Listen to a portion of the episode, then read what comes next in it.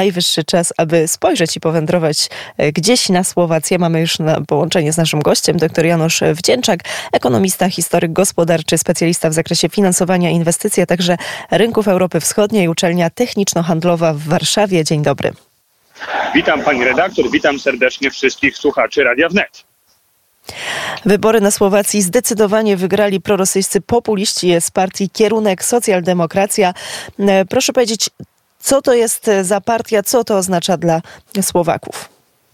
No to jest pewnego rodzaju koalicja, ale rzeczywiście dominującą e, rolę tam sprawuje partia, e, która jest określana jako E, lewicowa przez wielu e, publicystów. No myślę, że na przykład działacze partii Razem to za porównywanie ich do Smeru byliby na mnie bardzo tutaj zdenerwowani. Ta partia jest określona bardziej jako narodowa lewica, mówiąc pro skrajnie populistyczna lewica. E, jej lider jest byłym działaczem komunistycznej partii czechosłowackiej.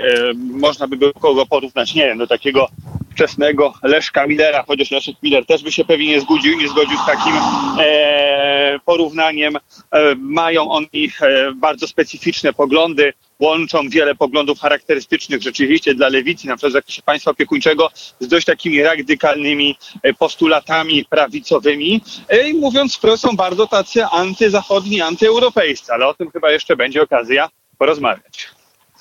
No właśnie, kiedy mówi się dzisiaj hasło antyzachodni, to od razu po drugiej stronie barykady gdzieś pojawia się Kreml, gdzieś pojawia się Putin, więc powiedzmy, jak e, wyglądają te relacje. E, Robert Fiso znany jest e, bardzo szeroko no, z tego, że jest prorosyjskim politykiem, chyba wprost tak można powiedzieć, ale z czego to wynika i jak możemy te relacje szerzej opisać?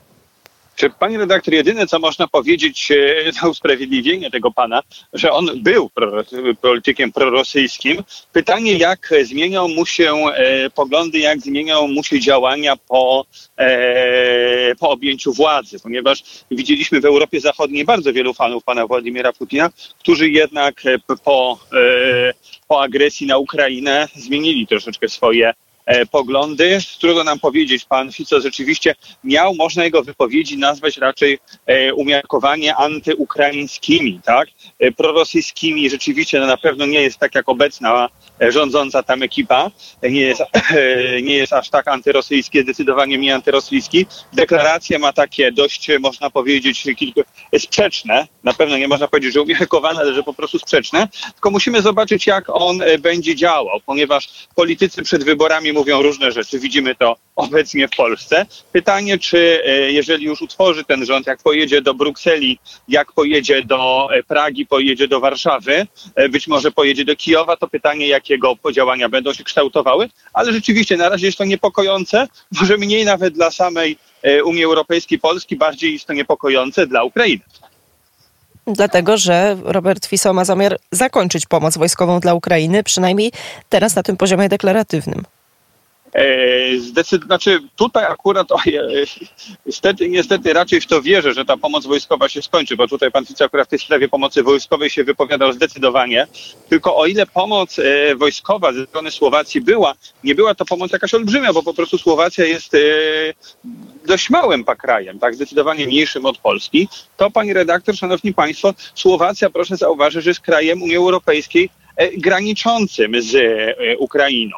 I w momencie wybuchu, znaczy graniczą, e, graniczą z mm, Ukrainą trzy kraje Unii Europejskiej, tak? Widzimy tutaj właśnie Polska, Słowacja, Węgry. W momencie pojawienia się w ogóle wybuchu konfliktu Węgry już były nastawione do Ukrainy umiarkowanie pozytywnie mówiąc, tak, tam był rząd, rząd Orbana miał takie umiarkowane podejście do Ukrainy, Teraz rząd Słowacji zmieni podejście. No jedynym e, rządem takim mającym bardzo pozytywne, czy obecnie może raczej tylko pozytywne podejście do Ukrainy jest rząd polski. Dlatego no powiem szczerze, ja oczekuję, że pan Żeleński e, niedługo zmieni swoją postawę, pan prezydent Żeleński, ponieważ e, chyba te dwa tygodnie temu troszeczkę przelicytował bo okazuje się, że w kolejnych krajach, z którymi Unia, Unia Europejska, z którymi Ukraina tutaj ma bezpośrednie połączenie, wygrywają partie, które no, niezbyt są e, zbytnio zadowolone z relacji z nimi i może się okazać, że tylko Polska będzie tutaj takim solidnym partnerem graniczącym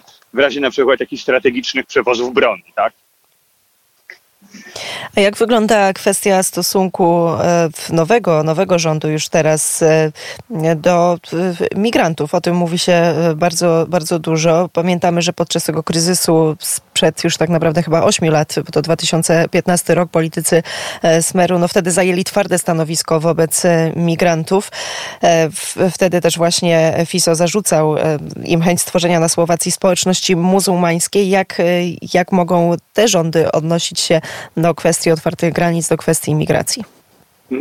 No to, panie redaktor, jest e, myślę dość duży problem. Bruksela będzie miała ból głowy, ponieważ nie tylko, e, jak widzimy, Polska, Węgry, jeszcze parę innych e, na przykład krajów Republik Nadbałtyckich będzie podobne poglądy miało, tylko także właśnie Słowacja tutaj będzie zdecydowanie inny obraz przedstawiała, ale czy ona będzie tak radykalny? Ja powiem szczerze, zastanawiałbym się. Ja tutaj przygotowując się do materiału, do rozmowy z Państwem, zapoznałem się i przypomniałem sobie raczej, bo zapoznawałem się wcześniej z prawdopo- życiorysem prawdopodobnego kandydata na e, e, premiera Słowacji, no bo wszystko wskazuje, że on będzie tym premierem, no to jest człowiek, mówiąc dyplomatycznie, dość e, elastyczny, tak? On na, jako młody bardzo człowiek był ideowym komunistą, potem był ideowym socjaldemokratą, czasami jest ideowym nacjonalistą, więc e, powiem szczerze, też polski rząd tutaj powinien nie mieć e, zbyt dużych nadziei, że nagle Słowacja zacznie tutaj bardzo e, z Polską grać te swoje różne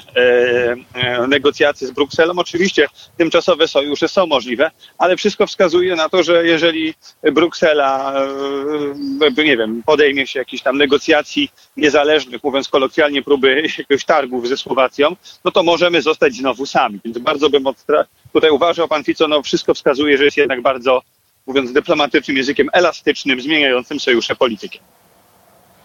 To jeszcze na moment y, spójrzmy na Ukrainę i na kwestię kryzysu zbożowego, który pan także bardzo mocno obserwuje, ale głównie właśnie w tym wymiarze gospodarczym, ekonomicznym y, i jakie refleksje, czy y, w jakim, w jakim kierunku, albo jak może zostać ten kryzys zbożowy, ten problem rozwiązany? Pani redaktor, no tutaj mogę powiedzieć, że mamy taką ponurą satysfakcję, bo e, wszystko to, co nam jako badaczom, analitykom Europy Wschodniej rzuciło się od razu, analitykom kwestii gospodarczych, to było właśnie do kogo należą te, e, do kogo należą te wielkie firmy produkujące zboże na Ukrainie, te wielkie konglomeraty rolnicze. No i to się niestety wszystko potwierdziło, stąd ta nasza właśnie niestety ponura satysfakcja. Otóż e, do na liście naj, 10 największych producentów zboża samą czołówkę e, zajmują wielkie ukraińskie firmy, która znacząca część jest w ogóle nawet zarejestrowana poza Ukrainą, są zarejestrowane w Luksemburgu czy w innego rodzaju rajach podatkowych. Nie do końca rozumiemy, powiem szczerze, tutaj chyba też polscy politycy, dyplomaci nie do końca rozumieją, co się stało rządowi Ukrainy, że postanowił relacje z Polską e, naruszyć, zaryzykować dobre relacje z Polską, nie z powodów jakichś realnych politycznych czy gospodarczych interesów całego społeczeństwa ukraińskiego, tylko powtórzę, no kilku firm należących do oligarchów, którzy, które to firmy w ogóle nie są zarejestrowane na Ukrainie, a w Ukrainie posiadają e, olbrzymie tysiące hektarów, w weszły w ich posiadanie w nie do końca jasnych, być może korupcyjnych układach. No to jest e, przerażające po prostu, no najprawdopodobniej jakiś lobby oligarchiczny tam zadziałał.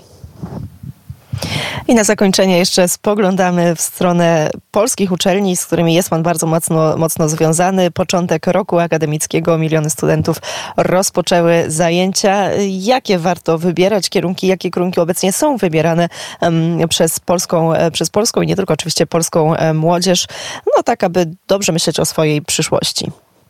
No, pani redaktor, no powiem szczerze, że to, co ja obserwuję, bo oczywiście mamy kierunki takie jak medycyna, jak prawo, jak psychologia cieszące się, to ja to, co obserwuję i co zresztą uczelnia, z której się wywodzę, bardzo rozwija, to są kierunki związane właśnie z logistyką, z transportem.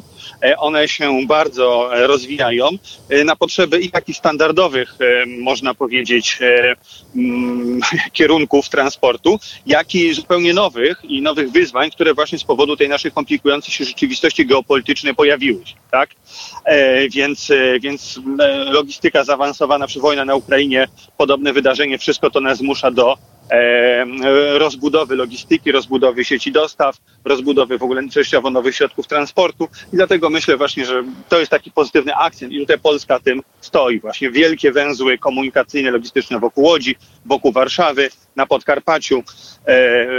Tutaj jest potrzeba kształcenia inżynierów transportu i cieszę się właśnie, bo mam początek roku akademickiego, że setki tysięcy nowych właśnie osób tutaj wybierają, a w tym akurat Polska ma olbrzymie doświadczenie w kształceniu e, logistyków, transportowców, ekonomistów związanych z transportem. I wiem też skądinąd, że zmierza Pan na wykład. To będzie wykład, który Pan będzie prowadził, w którym będzie Pan słuchaczem. Możemy coś więcej zdradzić? E, jak najbardziej. Ja właśnie się wybieram na uczelnię techniczno-handlową w Warszawie. Nie wiem, czy mogę tutaj nazwy wymienić, ale myślę, że uczelnia działa od tylu lat, że jest to dość zacna uczelnia. E, I tutaj jak najbardziej będziemy właśnie kształcili e, młodzież właśnie z zakresu szeroko rozumianej właśnie ekonomiki transportu, zakresu właśnie nowych systemów logistycznych. Nie chcę słuchaczy terminologią za, zanudzać, ale naprawdę jest to bardzo przyszłościowy temat. Powiedział dr Janusz Wdzięczak, ekonomista, historyk gospodarki, e, gospodarczy, uczelnia e, techniczno-handlowa w Warszawie, który był gościem Radia Wnet. Dziękuję za rozmowę. Dziękuję pani redaktor. Do zobaczenia.